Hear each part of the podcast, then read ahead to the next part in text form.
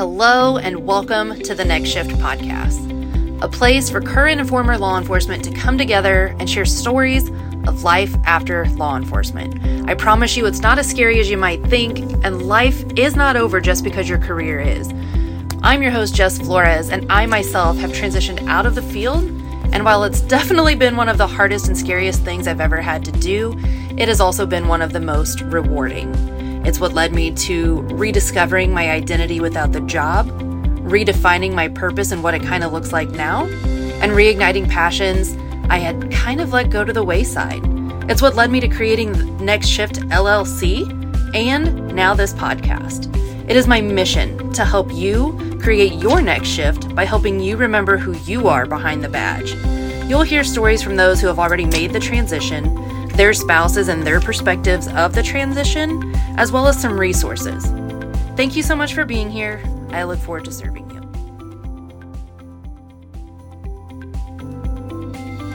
What up, Next Shift fam? It's your girl Jess back with another solo episode. Had to take myself away from that damn Chiefs game because I'm not even sure what they're doing, but that was ridiculous to watch. So, thought I would start halftime a little early, come in and record this podcast episode for you. I really keep trying to throw myself back to what this was like in the beginning for you guys so we can kind of do this chronologically, but sometimes that is very difficult. I've said this before. But what was on my heart this week to share was the three things that made my transition finally go a little smoother. Um, and the first one seems easy, but when I look back, man, it was probably the absolute hardest, and that was acceptance acceptance that my career was over and that I was not going to be a police officer of any kind anymore. Um, if you've been here a while, you've heard some of this. If you're new here, maybe you haven't heard my story. I would go back to episode two, I believe it was, where it's an intro to me, your host, and the birth of Next Shift. But I spent two very long years after turning in my papers and saying I'm done due to an injury in the grief cycle. I didn't even recognize that that's what it was. I just thought I was pissed off. I thought I was angry. I thought I was sad. I thought I was confused. But if you look at the grief cycle and all the different stages of grief, that is exactly what I was going through. And I think in my brain, I was asking myself or subconsciously thinking, can you grieve a career? And it took a whole lot of time and a whole lot of books and a whole lot of podcasts and a whole lot of talking to people that, yes, you can grieve the loss of a career, just like you can grieve the loss of a friendship, the loss of a pet, the loss of a loved one. It's still a loss and it is considered grief. Just like any other thing that you could lose, your career typically typically means a whole lot to you and when it is gone especially if it's unexpected or unwanted like mine was it makes it that much freaking harder. I knew again that i was feeling all of those different emotions and even after time i never considered it grief. One thing i recognized back then was that i was just going through the motions and I was definitely living in a depressive state. Like I felt like, oh, I'm probably depressed. Now, I will tell you that I did not go out and seek anything for that. I just kept moving, just kept going through the motions and saying, I'll get better, I'll get better. When this happens, then I'll be happier. Um, you know that cycle, and it's just not a good one to be in. Looking back, I feel like those two years of living that way were mostly a blur. Um, they were definitely two of the hardest years of my life. And when you're trying to navigate life and there's no feeling of sense of purpose, and you start to question your confidence in yourself, your abilities, you feel unworthy because other people or these jobs just aren't seeing the value in you after everything you've done in your career. And again, that's different for all of us. For me, I'd made it all the way to sergeant by the time I was 29 years old. I felt pretty freaking accomplished and really damn good at what I did. And I knew that the things I did in the street could translate to the outside world, if you will. But nobody was giving me that chance to showcase that or to share that. And I really started to doubt myself. And that is such a defeating freaking feeling. And I just kept watching others on the internet, not necessarily cops, but other people I followed on social media. I was watching them live their best life. I was making them I was putting them on a pedestal basically. And we all know that social media is a highlight reel. And so then I would find myself isolating.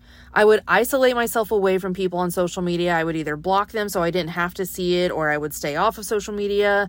I would just want to sit on my freaking couch literally and do nothing. And if you've again been here for a while, you heard me say for basically two years, I might have like walked or maybe ran a little bit but I didn't really work out because I literally thought, oh, my wrist is messed up. I can't work out. Like that was my mindset and how effed up it was. I was like, it took my career, then clearly I can't do anything.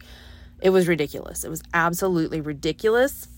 But um, after about to actually, I think I looked back on my Instagram stories the other day and I had started a journey February 22nd, 2018. So literally almost two years because my surgery was February 26th of 2016. Um, it was literally two years that I sat like this and I had started this journey and was like, damn, this is everything I needed two years ago. Why did it take so long? But I am a big believer that everything happens the way it happens for a reason, and we are meant to go through certain things so we can learn certain lessons and then be able to put them into motion later or to help other people later. Um, one of the things I did back then a lot was when people would ask me, What do you do? Like when they would maybe first meet me or something like that, or if uh, Wes and I were out and somebody didn't know me and they were like, Oh, what do you do? And I would be so embarrassed by saying whatever BS job I had at the time because it didn't feel like a career. None of the jobs I held after law enforcement felt like a career, that's for sure. So it was just like this what the fuck am I, a college kid again? I have no idea what I'm doing with my life, but I was actually like 31, 32, and 33 years old. Um, but I would typically follow up and say something to the effect of, well, I used to be a cop, dot, dot, dot, and then explain the injury and then, you know, whatever else came to mind. And to this day, there are times, depending on who it is that I'm meeting, that it still stings a little when I can't say, oh, I'm a sergeant or I'm a police officer or whatever. There was so much freaking pride that came with that title and the purpose that came with it and behind it. And people knew that if you were in that career field, you had a servant heart for the most part. A majority of us do. Um, but again, that's why it is my mission now to help you and myself when I give these talks on these episodes or when I do coaching or anything I do with my next shift um, business. It is my mission to help you and me both remember who we are and who we were behind the badge and lose that BS I'm just a cop mindset because I've said it again, or I've said it before and I'll say it again. We are so much more than just cops. We have so much to offer, especially after being in that career and learning so much and doing so much and having the experiences we have. There are not a lot of people out there who have the knowledge and experience that we have from being in this role. And we are the ones that can use our voice, especially now that we're not tied to a department, to help motivate, inspire, change, um, because we have inside working knowledge of how it is and how it is out here. But after that two years, I really had that poor me, feel bad for me attitude, and it was really something pretty pathetic. Um, there was something that happened and I don't even know what it was. I feel like I'm that person when I finally get to that breaking point, I just say, F it, I'm going to do whatever it takes to get out of this, and I do it. I can almost never pinpoint like an exact moment when I decided to do something that would change my life for the better. So after that two years, I finally said, freaking enough is enough. I've got to do something. It is up to me to make any changes in my life. I'm going to stop letting life happen to me. I'm going to take it by the horns and I am going to say, this is all happening for me. And I was going to accept that everything that had happened was happening for me. Again, I don't know if I like had listened to the right podcast, if I had read the right book, if I had talked to the right friend. I don't know what the moment was, but there was something that said it um, because I was really sick and tired of watching those people's highlight reels and seeing them create their results in whatever it was that they were doing. Um, so I finally accepted two years later that my law enforcement career was over. I needed to find a new purpose and a new goal, which leads me into number two, which is community. Community has been huge ever since that day. Well, I'll say that day or that month, I guess, of 2018, two years after losing my career.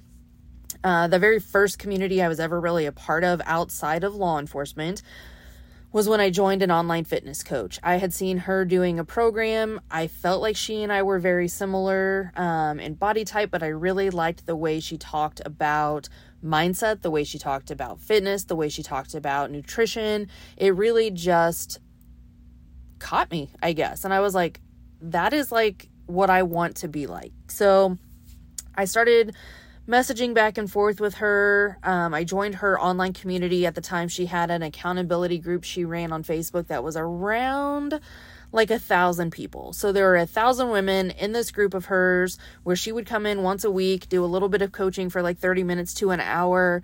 And then the rest of us, we would just show up every day and post um, like a sweaty selfie to say our workout was done, or if she had posted like a block or something and said, Hey, what is this? We would all respond in there. Then we all supported each other. We all got to see each other every day. We all got to know each other. And it was really the first time, one, that I had seen women actually supportive of each other because that was not something I ever once saw in law enforcement. Um, and that was that was kind of weird. I was like, what is going on? But it was in that community that I once again was surrounded by like minded people with similar goals, and we all had each other's back. I had gotten to watch women who were a little bit further along in the journey, the ladies who started with me, and then the women who started after us. So it was kind of this okay, well, they're doing that, so that's what I have to work toward. Here's these ladies supporting me in the here's where we are right now. And then the ones coming up behind us, it was like us reaching our hand back and pulling them forward and saying, Girl, you got this, let's go, let's do this. Um, because it was a hard freaking workout program that we were doing. I loved that program. If you are familiar with Beachbody or BODi Now is what it's called, their 80 day obsession program, oh, you guys, it broke me out of my depression and my shell. It was freaking phenomenal. I've done it four or five times. If you're interested, holler at me. I can hook you up. Um, but it was the first time I had been around a group like that again and it was just freaking invigorating um, and i got to see so many people have these mindset shifts and these breakthroughs it was oh my God, I broke my foot and I'm still going to show up and do my workout. Or it was these moms that had, you know, a newborn baby or they had like two or three kids and they were still showing up for themselves. They were still doing their workouts. And I was like, who are these freaking superstars? Holy shit, I don't have kids. Um, I don't have a broken bone in my body anymore. And I really just have this lame wrist, but I'm sure I can do something with it. So it is what made me push myself to show myself what I was made of. And it was really what I freaking needed at the time. Um, we all got to see each other stop making excuses. We got to see each other encourage each other and really see what that looked like. A feeling and a sense of purpose came back to me, and the light in my eyes came back. You could talk to multiple people who actually know me around that time, and they were like, No, you definitely got your spark back. And that means the absolute world to me, but also like makes me sad because I spent so much time not being like that. And while I never made Beachbody coaching like my full time gig, I loved bringing people along on the journey. And I was proud as heck, I'll cut myself off there, proud as heck to say that I was a Beachbody coach when people would ask me what I was doing and that I could bring other women along, bring them into this community, watch them start extremely scared and nervous and become these fierce as fuck women who had no excuses left anymore. They had done what they said they were going to do, and all of a sudden they were tackling different areas of their life that they never thought they could do. They were crushing goals, and then they had their own mind mindset breakthroughs. Like I had mine, I got to coach them on that, and then watch them break through those, and that was priceless. There is really nothing compared to helping people break through blocks in their mind and these horrible mindsets and watch them just become this better version of themselves. But one year into that journey, um, both of my health and fitness, I guess, and as a coach with my own accountability group, because that was part of the deal. Like, yes, you were part of her community, but you were expected to now branch off and make your own community, which was something I really loved. But I decided you know, I've been around a year. Maybe this is something I could do. I'm going to go to their annual conference, which was being held um, in Indianapolis that year. And I believe it was like 25 to 30,000 coaches just going to take over Indianapolis. It was the craziest thing I've ever seen. Everybody's flights were arriving at the same time. People who had never met in person were hugging and crying and all the things, getting in cars with each other, driving to a hotel, staying in hotels with people they didn't know. It was the craziest thing. For me personally, I didn't know one person at this event. I knew them all virtually through that um, accountability group, that initial group that I was in with my coach. Um, I flew by myself for the very first time, and this was 2019, so I was 34 years old. Flew by myself for the first time. I roomed with three chicks from Georgia that I did not know. I had only met them virtually, and I had the time of my freaking life, um, as well as a lot of really aha moments, more so like maybe I could pivot here, but I'm not really sure. Um, but anything that awakens my mind or your mind and is like, hmm, makes you think, and is this still the direction I want to go, is good for you.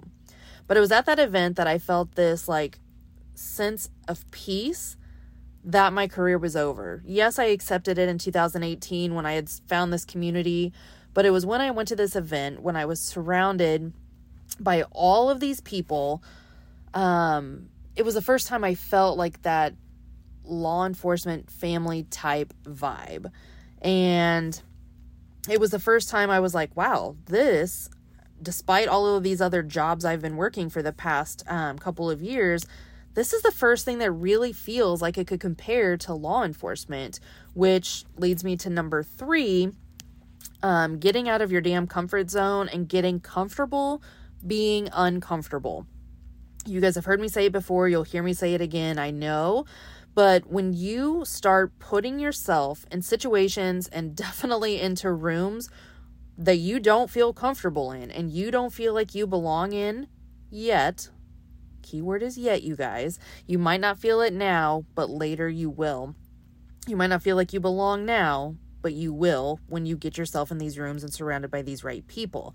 It is one of the most important and rewarding things you are ever going to do for yourself. And if you go in knowing that it's going to be uncomfortable, you go in knowing that you're going to feel like an imposter, you can combat those feelings much freaking easier. Getting out of your comfort zone is one of the fastest ways to growth. And I can attest to this. I am an introvert at heart. And if you guys don't think so, you don't know me very well. And I love this podcast and my social media channels because you get the opportunity to. But I am not comfortable in rooms of strangers. I am not comfortable speaking in front of people. I think that's why I love this option. I can speak into my phone, I can put it on a computer, I can run Zoom trainings, no problem. I can talk to people all day long on a Zoom. But oh man, you put me in front of actual people, it is like a whole different freaking thing, which is why I'm hosting.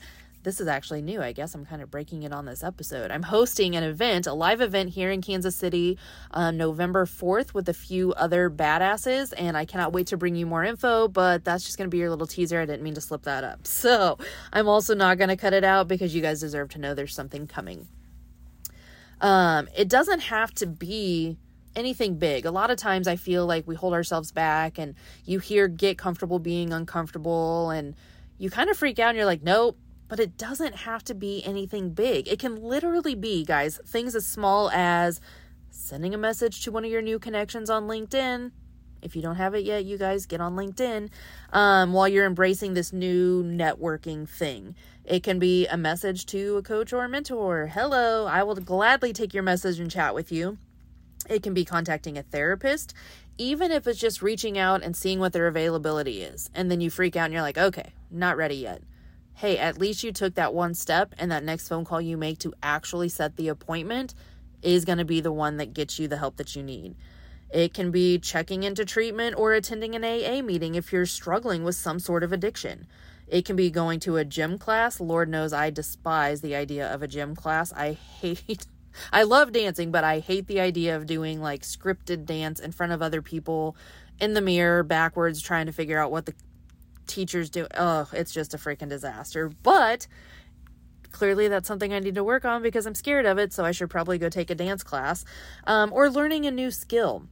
The bigger the discomfort, the more growth you are going to see.